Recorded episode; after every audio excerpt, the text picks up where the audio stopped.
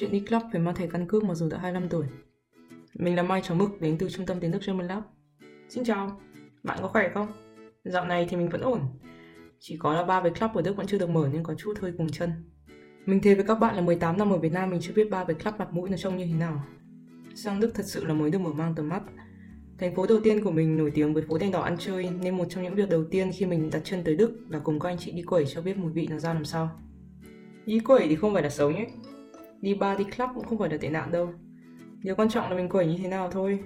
Đối với mình thì việc đó không chỉ là để vui, thân thiết với bạn bè hơn mà còn là cơ hội làm quen với các bạn khác cũng như thỏa sức tung hoành vì có ai quan tâm đến bạn là ai đâu. Lần đầu tiên đi club ở Đức, mình được mọi người dặn dò là nhớ mang hộ chiếu hoặc thẻ căn cước vì họ sẽ kiểm tra. Lâu dần thì cũng thành thói quen.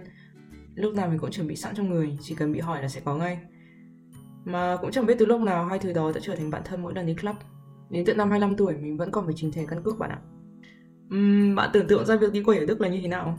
Sang xịn mịn, trai xinh gái đẹp, sống xinh áo quần, trang điểm bút vút các kiểu. Hay là những buổi party quẩy tưng bừng không thấy ánh mặt trời.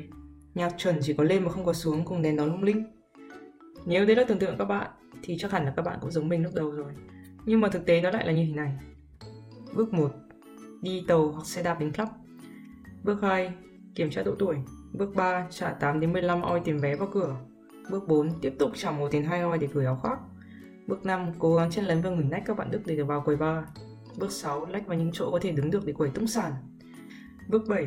Chơi thú nhún trong vòng tay bè bạn với những quả nhạc những năm 90-2000 những bản techno không biết nên nhảy hay nên đứng giơ tay hoặc hip hop Đức pha lẫn chút vị của thổ. Bước 8, à, mà chắc là không còn bước 8 nữa vì sau khoảng 2-3 shot tequila là mình sẽ nằm trên sàn ngủ một giấc rồi. Các club ở Đức thì thường có một sàn nhảy ở giữa nơi mà tất cả mọi người đều có thể hòa mình vào âm nhạc nếu mà bạn tìm thấy chỗ để đứng và thở chứ không phải là nhún nhún xung quanh một cái bàn như ở Việt Nam. Đối với các bạn hút thuốc thì có phòng riêng để không ảnh hưởng quá nhiều đến những người xung quanh. Party ở Đức là những chuỗi ngày vui bất tận thôi đêm suốt sáng. Lần mà mình về nhà muộn nhất thì như là khoảng 7 giờ sáng. Hay là những lần vác các bạn Đức mét 8 mét 9 về nhà, hoặc lần vứt ở trước cửa đúng công an nhờ các chú bác về hộ. Hoặc là những lần đạp xe đi party rồi về chỉ cầm mỗi cái chung xe và những lần say nằm lăn lóc ngoài vỉa hè. Nhưng mà vui, rất rất rất rất là vui.